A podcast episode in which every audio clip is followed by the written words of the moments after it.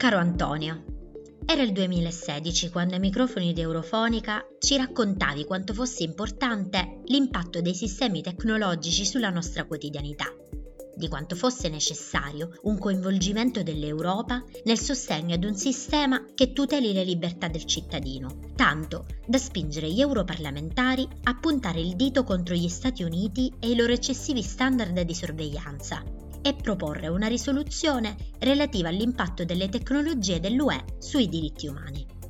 Eurofonica! Tante cose sono cambiate da allora, ma Internet rimane ancora purtroppo il non luogo dove vengono più spesso violati i diritti umani. Eppure l'Europa ha fatto molti passi in avanti. Lascia che ti racconti un po' cosa è cambiato. Nel 2018 l'Unione Europea ha reso obbligatorio il regolamento generale sulla protezione dei dati, che mette ordine nella gestione dei dati personali e tutela meglio la privacy dei cittadini europei. Il GDPR, la sigla per abbreviarlo, era già stato approvato nel 2016, ma non era ancora obbligatorio.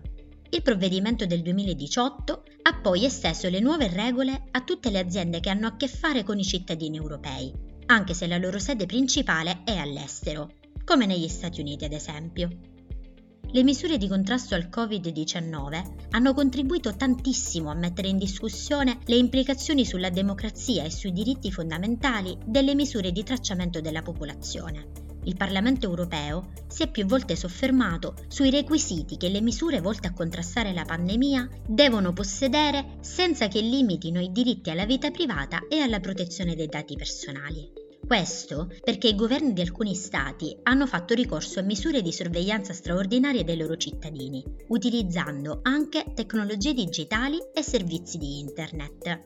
A proposito di questi servizi, lo scorso dicembre la Commissione ha presentato delle proposte per imporre nuove responsabilità su chi li fornisce. Ad esempio, il Digital Service Act, che istituisce nuove regole anche sul modo di gestire i contenuti illegali, come quelli che esaltano l'odio, il terrorismo e la violenza sui minori. O ancora le proposte di regolamento della Commissione sull'intelligenza artificiale di appena qualche settimana fa.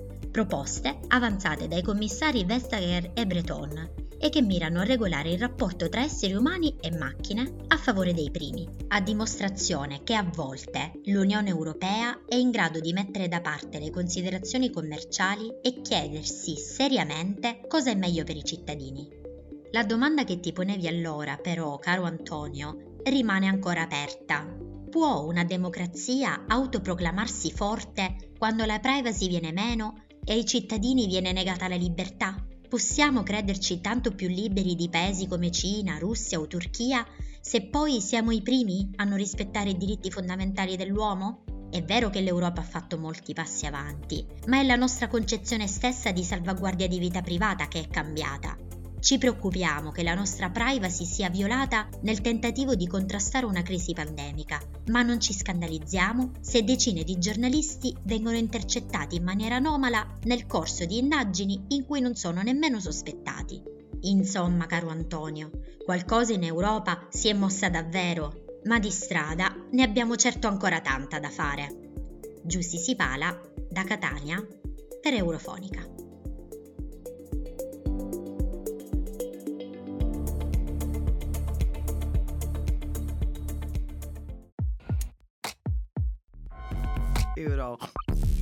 Funny cat.